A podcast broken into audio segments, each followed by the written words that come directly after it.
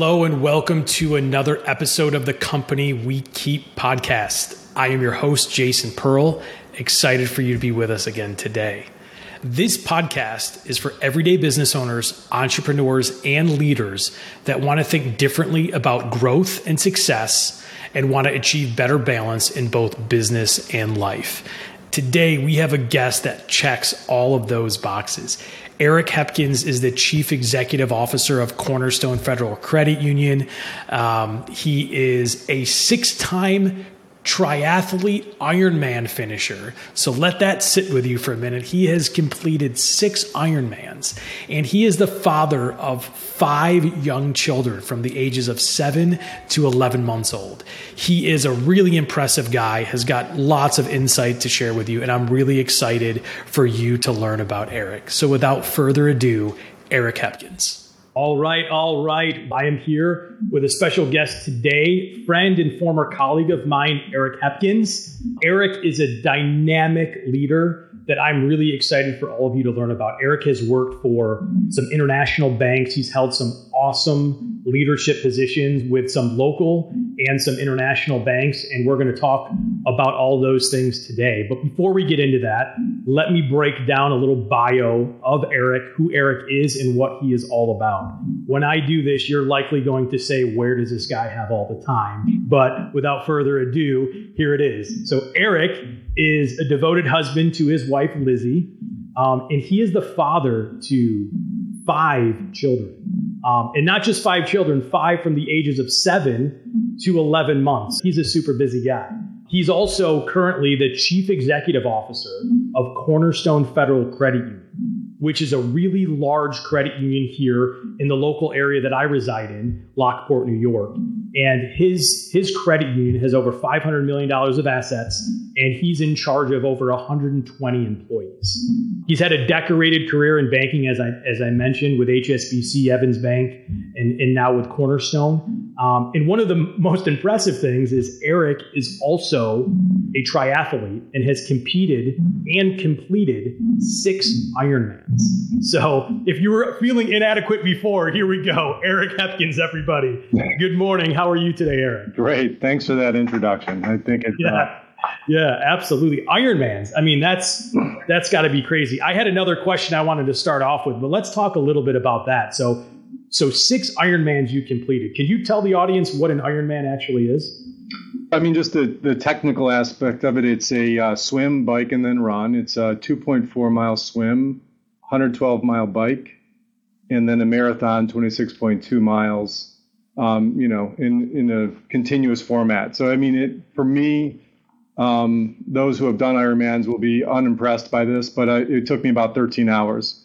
And typically, if, if you haven't done an Ironman, you hear that number and you're like, oh, wow, 13 hours. But then some people right. are like, man, you're slow. man, that is impressive. Uh, where where did you compete in the Ironmans? I did Lake Placid six times. So okay. you know they have them around the country, around the world. Um, logistically, you know that was the easiest one for me to get to when I first when I did when I did my first one. But also, I just I just love that area. I love the Adirondacks, and that's where I actually made the decision to do Ironman originally. So it just has sort of a special spot in my heart. Um, I was actually there watching one, and okay. the day after the race is over, uh, they do a highlight reel, and I was watching the highlight reel that they they put together. I mean, they produce it exceptionally fast. Obviously, it's the next morning, mm-hmm. and uh, and they were in the they were they kind of it was between the swim. It was when people were transitioning from the swim to the bike, and they're in that like a changing tent and this this elderly gentleman, I think he, you know, uh, is changing into his bike clothes, and he's they they look over at him and they say, "How you doing?" And he says he looks up and he goes, uh, "63 years old, uh, triple bypass surgery last year, just finished the swim and I feel great." And wow. or so, you know, 60 something. I, and I just looked at that and I said, "I got to do that," you know. And I I just thought, you know, if you know, what am I doing? I got this I'm blessed with this body, this, you know, healthy, I'm a healthy individual. Why am I sure. just wasting? I felt like I was, I immediately felt like I was wasting myself. And so yeah. I said, I got it, you know, it was just like, I didn't even know how to swim, to be honest with you. I wow. went to the pool after that, that summer. I went to the pool the first time, and I couldn't make it across. I couldn't make it across the pool. wow! so I was in the four foot pool because I didn't want to drown, and like halfway through, I just I had to stand up. I like I couldn't breathe, and so it, it was a journey. Um, but it, that's why I really love I love Lake Placid, and you know I love the Ironman. Well, that is that is such a cool story. So thanks for sharing that. Um, and, and, and, obviously, this podcast is the company we keep podcast. I wanted to kind of introduce how you and I got to know each other. So back in 2000, late 2010, early 2011, I was transitioning from a career at Wells Fargo, which is another large bank that I spent the first 10 years of my career at. And after Wells Fargo bought Wachovia, the position that I was in in northern New Jersey um, was eliminated, and I was going to have to move for the seventh time in 11 years, and just decided to take uh, a buyout and move back to my hometown and, and kind of change my career. So HSBC was gracious enough to hire me. Uh, mutual friend of ours, Scott Wallace, you know, reached out to me and said, "Hey, heard you're, you know, heard you're on the market. You know, would love to create a position for you." So he did, and and that's how I got to meet you. You were in a leadership position, running a territory in, in a sales management type of role. You were super intimidating, probably because you were just like cut differently. And I was like, this guy's got it all together. He's super cut, but you were always really gracious and did a nice job. And so that's how we initially started to get to know each other. Didn't know each other very well. And then last year during COVID, we kind of reconnected. Little known fact, you're also the brother in law of, of season two, episode one's guest, Michael McGreevy. So you are part of this like crazy impressive McGreevy family tree. um, so so that's kind of how we're all interconnected. So if you surround yourself with the right people, you find you find people like Eric Hepkins that'll join your podcast. It's great to have you on. You've held a number of different leadership positions. So you have a decorated career. You've held a, a lot of large retail management leadership positions within a few different banks. And now you're the top executive at Cornerstone Federal Credit Union. When you're introduced that way or people people say that to you or say you're the chief executive officer, does that make you feel any different or how does it make you feel when, when you know you're the number one executive there? It was an incredible honor and it's an incredible responsibility. And, you know, to, to have the honor of leading 120 people in my case and just being there to support them, being there to support and nurture this team. That's my role. You know, my role is to help people to get to places that they wouldn't go on their own. You know, I don't open accounts. I don't I don't underwrite loans. I'm just there to be a support system to an incredible team. That's where the, that's when you really feel the pressure. When you have to be responsible to truly help people, to guide people, to you know, to lift them up when they're feeling down. I mean, there's a lot of pressure, there's a lot of stress, people are the best part of my day, but they also can be the most complicated part of the sure. day as well. It weighs heavy on me when I, if I feel like I'm not helping someone enough or sure. something pushing down on the culture. That's what I take, you know, the greatest pride and ownership sure. of. So one of the interesting things is coming knowing your background coming from hsbc which is an international bank it's not a it's not an american bank right it's an international bank um, having a transition from that, I know you had two different stops with HSBC in your career. Um, what was it like going from HSBC to then working through an opportunity as you're going through an interview process to say, like, okay, I'm going to leave potentially this opportunity that I have at HSBC and move to a more regionalized or localized credit union? How did how did that the thought process work through for you? Well, you know, I did that twice but I, I've always been like sort of that. I want to be that master of my own destiny. Um, mm-hmm. You know, I didn't want to be told what position I was going to be mapping into in a new organization. So I went from this, you know, big, you know, international bank to a, you know, comparatively smallish community bank. It was a big shock going from such a, a large organization to a small organization. Lots of lessons to learn along the way. And then I got recruited back to HSBC at some point um, a few years later. And when I went back, it was different. Now I was in a national role. I was the U.S. head of whatever, and I was doing a lot of international travel now, hmm. India, UK. I was. It was a great experience, but what I realized through that experience was I was really driven through the local community ties and really more the people management because now I was in a role that I was doing more initiatives and project based mm-hmm. kinds of things sure. and less people leading.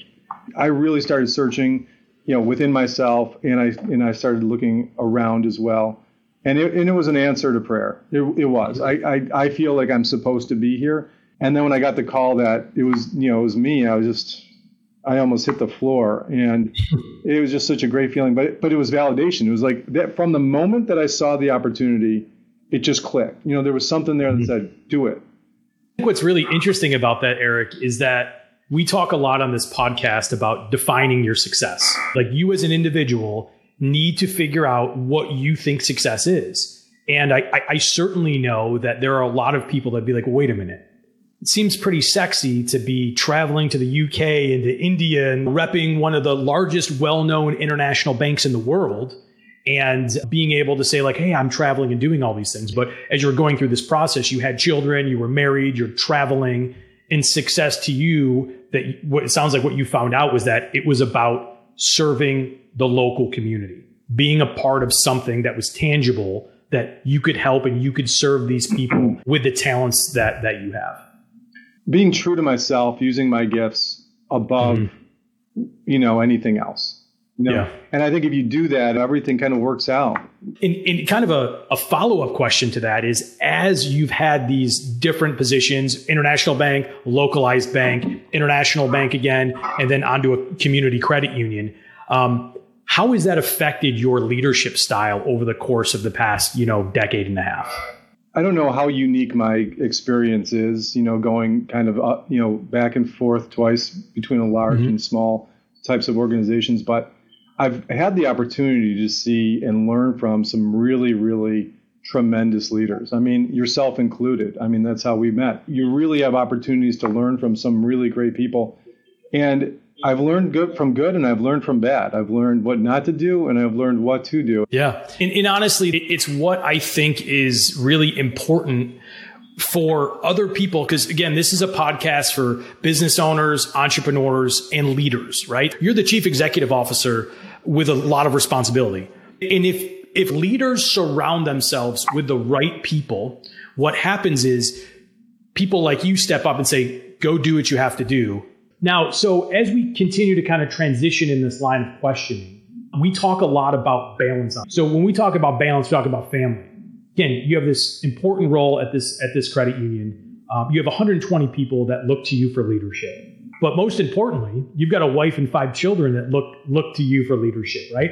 How do you find the time in the day? How do you balance? What what boundaries do you use to, to still be able to succeed as a husband and a father and succeed as a chief executive officer of a, of, of a large credit union?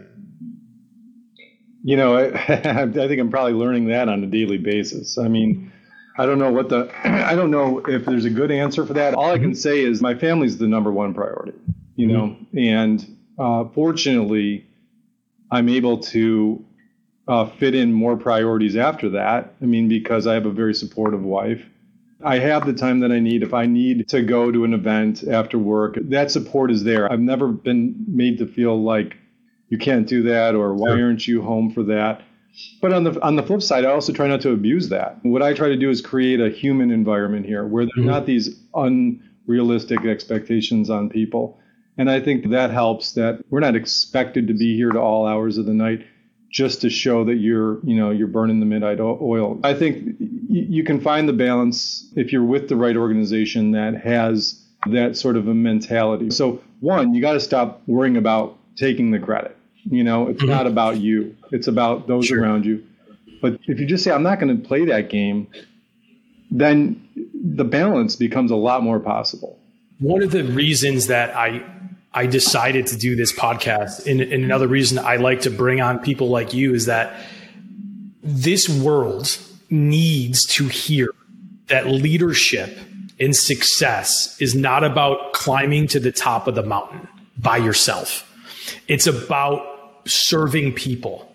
And if you lead the right way, whether you're in a manufacturing company, whether you're in a bank, or whether you're making widgets, if you serve the people that work with you the right way, you're going to enjoy what you do. You're going to get the most out of individuals and you're going to be able to enjoy both the business and the personal sides of whatever it is your life is. And that's the type of message that I think needs to continually be put out there because it's so important for the young people coming out of school trying to figure out what they want to do with their life and realize that if you just individually do what you think you're gifted in and you do it with the right heart and you serve the people the right way, you will find success. As we continue uh, down this path of questioning, one of the questions I love to ask my guests is who is the company you keep and what fills your cup on a daily basis to be able to pour out the way you do? Well, you know, I mean, largely the company I keep these days is is my family. Michael, as you've referenced, is my brother-in-law. He's an mm-hmm. incredible individual, and if I don't admit how much I've learned from him along the way, my father-in-law as well. Just uh, amazing individual. He's he's he's done some really cool things after his uh, retirement. Started a company called Brewdad, and he's been trying to educate teachers and school facilitators on how to build good culture there. You know, my father. Um, I learned it all from my father. Integrity is number mm-hmm. one. He always put the family in, in front of himself. And then individuals like you. I mean, you know, having reconnected was, you know, not by accident. I think Sure. As bad as uh, COVID was, there's a lot of silver linings that have come out of it. And I have a few, you know, other close friends, but yeah, it's a sure. it's a small circle because I just yeah. Unfortunately don't have a ton of time. Right. You know, I don't remember the last. Well, not because of COVID, but I don't remember the last happy hour I've been to. Right. You know, so. happy hour is normally trying to get dinner at the table at the same time, right? Yeah, That's when everyone's happy. We're happy that hour if dinner's done. Yeah, right. Oh, that's funny. So true. So true. Um, so what we'll do is we're going to transition to a couple fun questions. So um, as we, you know, as you talk about having five children and you know, and, and, and what what the chaos and, and amazing nature of what what that would be like is any funny fatherhood events that you've gone through that you think's worth sharing with the group? Oh, okay. I can. One just popped into my mind immediately. Okay. So I'm I'm actually walking in to my ALCO meeting. It's a monthly meeting for non-bankers, asset liability co- committee. It's basically you sit down. It's one of the most important functions in a financial institution. You're talking through the balance sheet. You know, mm-hmm. I won't get into more of that. But I get a call from my wife as I'm walking in, and she said, um, "Ethan's not here." That's my son. My he's my six-year-old. Okay. And I said, uh, What do you mean he's not there? My sister in law comes over every other Thursday and she goes to her house every on the other Thursday. And they spend the day together. She's got two kids, you know, we have five, and they're about the same ages, so they play. Well, Ethan decided he wanted to go back to their house with them. So he hid in the back of their SUV as a stowaway. And it, to, I mean, it's a, I'm actually impressed because, you know, as a six year old, he was able to sneak into this car, hide in the back behind the back seat, and be quiet enough. I mean, for a half hour. And Lizzie's looking everywhere for him. Can't find. She, so she calls her sister Sarah, and she said, "Is there any chance Ethan's with you?" And Sarah's like, "No." And then she goes, you know, and she calls back, "Girls, is Ethan in the car?" And one of the girls goes, and they're like, "No." And then one of the girls goes, "Yes, he's in the car." And then he pops up you know, and she's already back in Buffalo. Right. Wow. And I'm like, you know, so she was obviously shaken up because of the whole ordeal, not knowing where he was. And, and I'm like, you've got to be kidding me. So I had to walk into my ALCO meeting and say, guys, I, I'm sorry, I gotta, I gotta go pick up my son in Buffalo. He's just stowed away in a in a car. You uh, can't make that up. You cannot make that story up. Unbelievable. Oh, yeah. That so. is wow, that I that is a great story. to your point, impressive for the six year old to think about that and to be that quiet. But as a parent, you're losing your mind, right? Because the safety, he's not buckled up, right? Like he's yeah. he's in the back stowaway. I don't even know he's in there.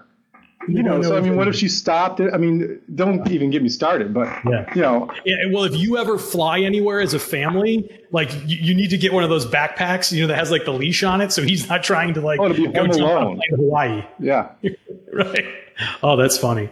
Oh, wow. What that is a great story. Another fun question is so we, we always have some type of musical question. So um, with five kids, this may be hard to answer, or maybe it's going to be easy to answer. But um, what's the last album you downloaded or bought, or what was the last live show you went to? Well, my last download was just a song. Um, it was "On the Road Again" I think that's Willie Nelson. Uh, yeah, it is. Yeah. Because what I did was I we have a like a UTV uh, side by side kind of thing. We all got in it, and we were driving through the woods, and I had my camera mounted on the dashboard, and I had us all like going through the yeah. trail like this. And I took I took like a 30 second snippet of that video and set it to on the road again, and I shared that it. to the family. I thought thought it looked hilarious. Yeah. So that was my actually my last download. All right, very cool. You gotta love Willie Nelson, that's for sure. That's for sure. Um, now, knowing that you're a triathlete, this may be a difficult question because uh, you know who, who, knows what type of guilty pleasure you have uh, because you probably eat clean and do all those great things. But is there any type of guilty pleasure you have, whether it be TV show or food or anything like that? Well, food wise, it's got to be um, Kettle brand salt and vinegar potato chips. I just love them. I knew we were kindred spirits, man. I, I am a salt and vinegar freak. I love it. I actually like it so much that I give it up for chunk months of time yeah. because I would eat a whole bag. Yeah. I love them. Yeah. yeah. I count that as my one splurge when it comes to eating. Yeah. I love it. That's a good choice. That's a good choice. Well, so as we get ready to kind of close up, anything you want to ask me or anything you want to share with the audience that we haven't talked about? I'll put in a, a, a quick selfless plug for Cornerstone. Sure. We are not for profit. If, if people don't know what credit unions are, I really, I just ask that they, they take a look and, mm-hmm. and check them out. Everyone should have a relationship with any credit union. Doesn't, not mine, just our credit sure. union, because we are a not for profit, 100% member owned co op. If you've ever belonged to a co op, like a farmer's market co op, or, you know, that's what it is. It's just a, a bunch of people that own it and that use it and we don't we don't make profit for shareholders. We don't have quarterly earnings estimates to hit. We can make decisions for the community, the right decisions for the community, and we don't have to put profit as our motivation. We're not subsidized by the government, so we have to run a strong business. But if we make too much money, we don't keep it. We give it back to our members. So you find that we try to have better rates, but it's not just about the rates. It's about the advice that you're going to be getting from our people or the products that you're going to be getting from our people or the products that we develop are made for the member and the community number one. I mean, just need to make one more dollar than it costs to run the place. Yeah. And that's it. And that's how every credit union operates. And, and knowing you as a leader and other leaders um, in the credit union world, it is a really important point. It doesn't mean that banks are bad, but it just means that credit unions have a very different business model and it's serving the community as we talked about. So that's such a good plug. And, and, if you guys pull that from this podcast, and that's the only thing you pull, that's it's a it's a great thing. Support your local credit union because they're they're there to support you. So, well, Eric, I have had a blast chatting with you. It's been great, you know, introducing you to the audience and, and letting them know about what true leadership looks like, which is which is what you're seeing here on the screen in Eric Hepkins. So I just appreciate who you are. I appreciate your time and, and what you're doing to serve the community that I live in. So thank you so much for your time. And I look forward to getting together in person soon. Yeah. Thank you. Yeah.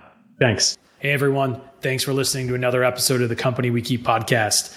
Hope you enjoyed learning from and listening to Eric Hepkins as much as I did. It was great to have him on and great to catch up with him. If you're enjoying this podcast and you want to keep the conversation going, I'd implore you to visit my website, jasonmpearl.com, for all sorts of ways to interact with me and keep the conversation going. Until next time, I'm Jason Pearl. I'm out. See ya.